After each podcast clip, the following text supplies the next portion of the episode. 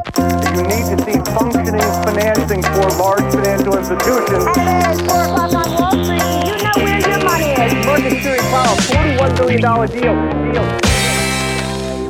Det är måndag och dags för ett nytt avsnitt av Investerarens podcast. När det här spelas in så är det måndag den 24 oktober.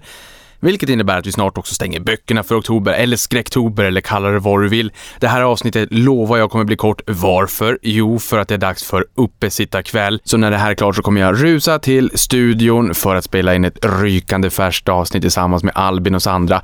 De allra flesta ser ju det här i efterhand också, även om många ser det live. Så att eh, du som lyssnar på det här, har du inte redan tittat på det, spana in. Du kan köra tv.omniekonomi.se och där ser du alla avsnitt av uppesittarkväll. Eller så eh, feedar vi det i våra egna sociala kanaler. Du följer mig i vanlig ordning under ätinvesteraren på Twitter och där postar jag naturligtvis också länkarna så att du kan följa med i soffan live när vi kör det.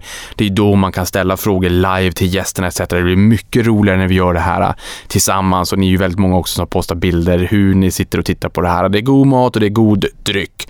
Inte sällan med high yield och idag har vi med oss ett knippe spännande gäster. Dels har vi Hemnets VD. Man är ju såklart nyfiken så här ett år senare på hur temperaturen där ute är. Bostadsmarknaden är ju någonting som påverkar väldigt många av oss.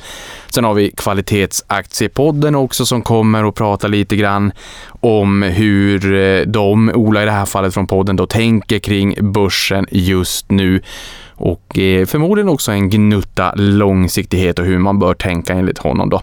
Och sen sist men inte minst så har vi också med Robert Oldstrand från Swedbank som är aktiestrateg där Eh, delar också väldigt många intressanta grafer i sociala medier, många tankar och reflektioner också. Så att det här är en, en magisk uppställning inför den här månadens uppesittarkväll. Ni kan ju tänka er att jag är taggad. Någonting annat som är trevligt, det är ju att börsen var uppe 1,73 förra veckan på OMXS30 och det är fjärde veckan i rad som vi ser att börsen faktiskt stiger. Det här har inte hänt någon gång tidigare under innevarande år och det ser också ut som att oktober än så länge fortsatt faktiskt handlas i positivt territorium. Jag hoppas att vi kanske kan stänga det på grön kvist. Det hade ju varit trevligt. Än så länge för OMXS30 det är det ju fortfarande bara juli.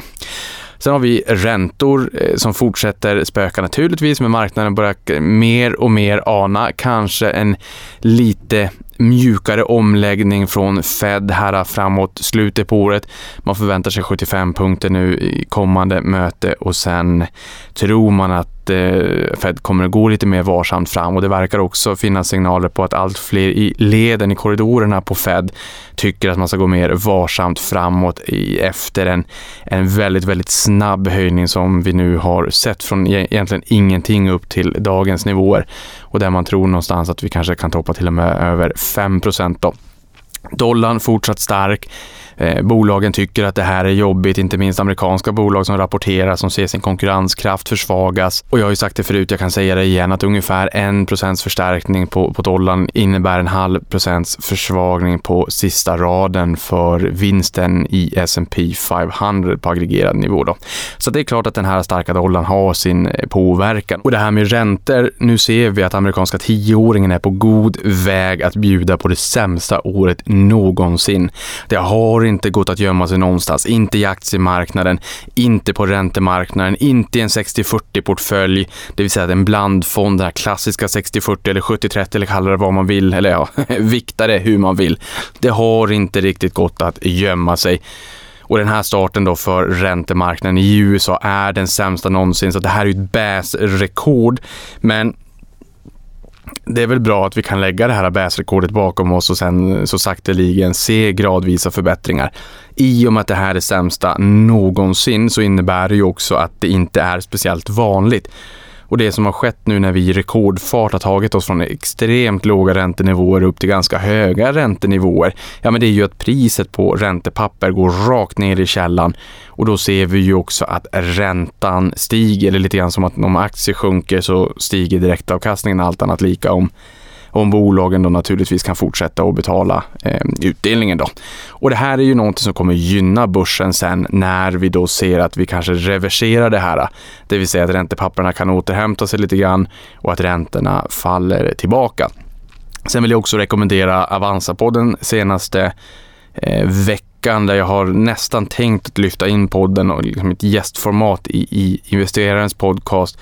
Men har inte gjort det så gå in och lyssna på den om du dels nummer ett vill lyssna på Mats Persson som var ekonomisk politisk talesperson för Liberalerna och lagt fram det här för, förslaget eller varit med och lagt fram det här förslaget om 300 000 kronor skattefritt, de första 300 000 kronorna då på ISK och allt man behöver veta kring det här. Och då också att kapitalförsäkringar inte kommer omfattas så som förslaget ser ut just nu. Så egentligen allting som du behöver veta om Tidöavtalet som har med plånboken att göra i allmänhet och ISK i synnerhet. Lyssna på det avsnittet när Mats Persson gästar. Och sen har jag också haft med mig PHB eller Per Börje som då från Spiltan. Han är ju lugn som en filbunke, har varit med på börsen i alla tider och eh, berätta lite grann om hur han ser på börsen just nu, stöket, när han fick ihop sin första miljon, resan fram till idag.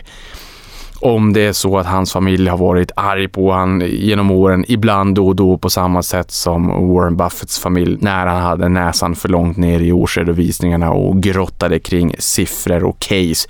Så en, ett väldigt spännande avsnitt tycker jag, så lyssna in det där. Per har ju en, en lång erfarenhet och är ju en trygg boj i börsbukten när det stökar till. Sen befinner vi oss ju mitt i rapportsäsongen. Jag tycker att rapportsäsongen har börjat också ganska starkt och jag tror att ganska många är lite förvånade över att det fortfarande är ganska bra fart under galoscherna. Vi har haft Boliden, Volvo, Atlas, Ericsson, ABB och sen har vi fått en blanka rapport på Nibe. Det har hänt jättemycket. Ni märker, det går fort just nu. Jag kommer att hinna till uppesta kväll. Nyhetssvepet. Kinas ledare Xi Jinping varnar världen för inblandning kring önationen Taiwan. Säger att de kommer ta tillbaka önationen till varje pris och för ett antal år sedan hade vi ju en intensiv handelskonflikt mellan USA och Kina. Det här kommer ju rimligtvis leda till att konflikten inte lär blåsa över i närtid och inte heller med tanke på hur Kina agerade när USAs talman Nancy Pelosi var på statsbesök i Taiwan. Så att det här lär nog ehm, vara någonting som kommer gnaga under en tid framöver, kan jag tänka mig. Ericsson, stort bolag, bjöd ju på en kalldusch som innehöll sämre marginalutveckling samtidigt som de lyfte ett varningens finger för att nya kontrakt under 2023 kommer att vara marginalutspädnade. Och det här är ju ett bolag där det uppenbarligen är tufft att komma på rätt köl. Eh, de har haft det tufft under en längre tid. Eh, många har hoppats på att se en vändning, men det verkar ju uppenbarligen gå lite segt får man väl säga. Sen har vi VNV Global. Ni har ju fått lyssna till Per Brilliot här för några veckor sedan. Eh, och i samband med deras Q3 då så valde de nu att skriva ner värdet på Voi som tillika är bolagets största innehav. Och här gjorde man en nedskrivning med 10 procent och har sedan dess då skrivit ner värdet med 30 98 procent sedan årsskiftet när man tittar på peers och hur de värderas där ute i, i marknaden och bolagets substansvärde ligger på 67,87 kronor per aktie jämfört med kursen 22 kronor och 50 öre per idag den 24 oktober. Då. Och sen på tal om Europas elkris så har vi ju faktiskt en del ljusglimtar där. En sån är ju att det är omkring 35 fartyg med LNG eller liquefied natural gas, flytande naturgas som rapporteras cirkulera utanför Spaniens kust förra veckan. Spanien har sex terminaler för att hantera LNG men det räcker helt enkelt inte till för att ta emot all flytande naturgas. Hamnarna kan inte släppa in dem på grund av platsbrist, heter det enligt Reuters. Och här har vi Storbritannien som har liknande problem och överlag finns en problematik att eh, kontinenten lite grann saknar ledningar sinsemellan länderna också. Man kan ju tänka sig att det kanske kommer, vad vet jag? Sen har vi ju kinesiska staten som har blivit storägare i svenska värdepapperscentralen Euroclear och numera är man tredje största ägare eh, i den, den svenska värdepapperscentralen som hanterar aktieböcker för tusentals företag, däribland samtliga svenska börsbolag. det finns ju en viss problematik när Kina seglar upp på ägarlistan i svenska bolag. Det här är något som debatterades inte minst när Volvo Cars kom till börsen. Jag vet faktiskt inte hur man ska tolka det här. Eh, och Volvo Cars kan vi också säga, de kom in på börsen 29 oktober så snart firar de ett år på börsen. Det finns eh, anledning att återkomma till det. Sen har vi Sinch som rusade på en omvänd vinstvarning trots nedskrivning på 5 miljarder kronor. Och här hade ju aktien tappat 93,4 procent från toppen i fjol höstas och rusade nu över 40 procent på beskedet. Jag har också pratat med Sinch och vi ska försöka se till att få till ett eh, poddavsnitt där de får berätta mer om bolaget. Sen har vi Netflix som rapporterade förra veckan och bjöd på 2,41 miljoner nya abonnenter efter två kvartal med negativ tillväxt. Eller ett kvartal då man skulle exkludera Ryssland. Och här var ju prognosen 1 miljon plus och de sa “After a challenging first half we believe we're on a path to re-accelerate growth. The key is pleasing members”. Dollarn är ju dock en jobbig huvudvärk för dem och vad gäller gaming kan man ju säga att de har 55 spel under utveckling och har kontrakterat en hel del spännande exklusiva spel såsom Assassin's Creed.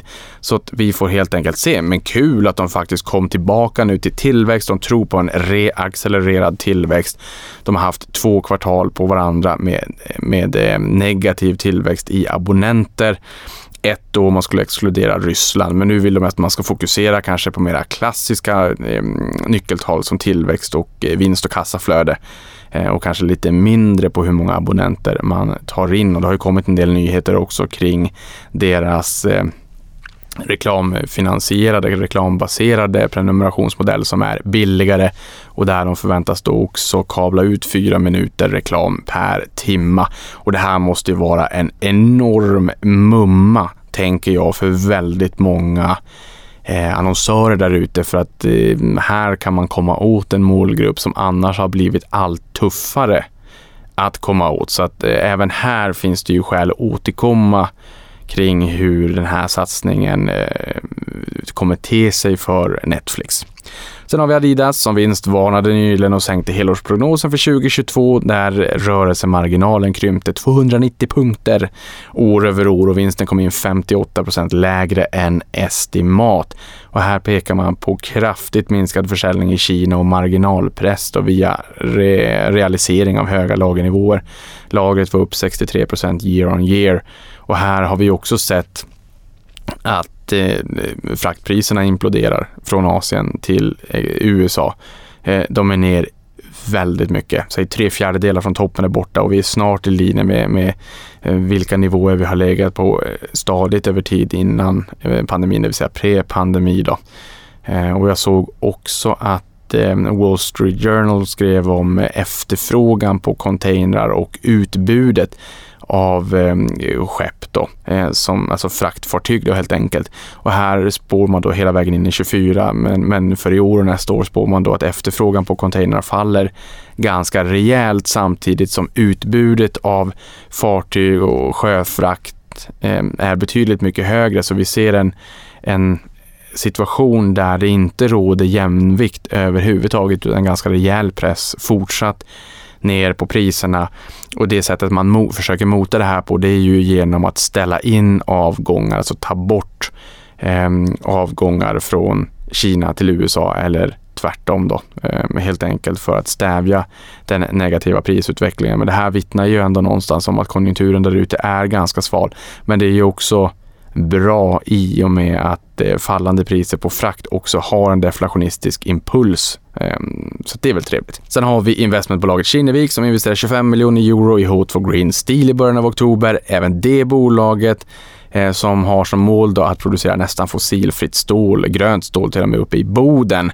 De har ju gästat Avanza-podden de också. Har man missat det, lyssna in det. Jättespännande. Vi springer vidare till eh, fint som snus tycker nog aktieägarna i Swedish Match efter att Philip Morris Eh, höjde budet dagen efter att Wall Street Journal kablade ut rykten om att de skulle göra så.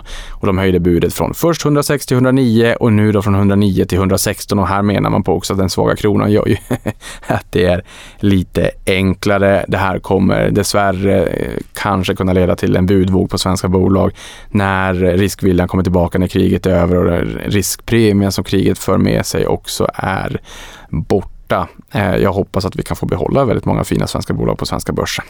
Tillbaka till Kinnevik. De skriver ju ner värderingen på Mathem rejält. I början av året så värderades Mathem till 4 miljarder kronor och nu har värdet rasat ner till 625 miljoner kronor. Här har ju Kinnevik en ägarandel på 31 procent och Axfood äger 17 procent.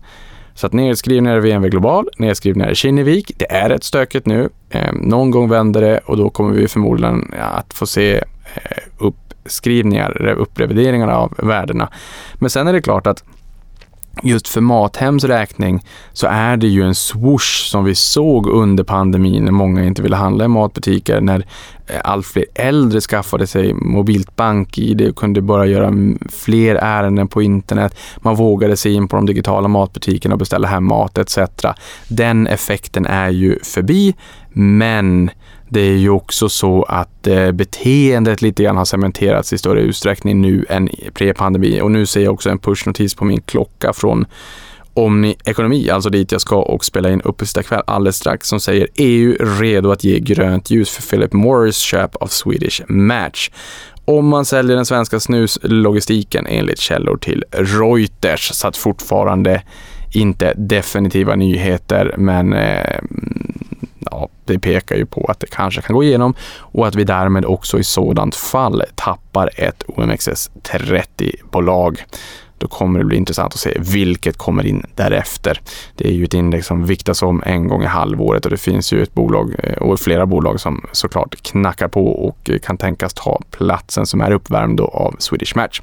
Sist men inte minst, halvledarunderleverantören ASML skakar av sig oron kring en kraftig inbromsning i halvledarsektorn, likväl som USAs sanktioner i samband med en stark Q3 då, och USAs sanktioner på Kina då ska tilläggas där man har sagt att ni får inte exportera högteknologisk utrustning till Kina, högteknologiska eh, halvledare och högteknologisk utrustning. Det här slår ju på ASML, det slår ju på Nvidia, det slår ju på väldigt många andra eh, både producenter och underleverantörer. Eh, men här menar man på att den här effekten är inte så stor som man kanske kan tro. ASML här bjöd på eh, topline likväl som bottomline som översteg förväntningarna och rekordsiffror för orderingången och kommenterade då också att man fortfarande kan exportera Ehm, utrustning som inte är lika teknologiskt avancerad till Kina eh, fortsatt. Då.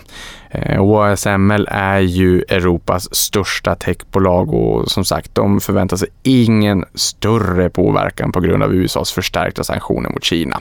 Är dock lite försiktiga inför 2023, men det här är goda nyheter för eh, de som sitter på ASML, eh, inte, inte minst. Och med de orden, avkastning på dig, så hörs vi igen nästa vecka.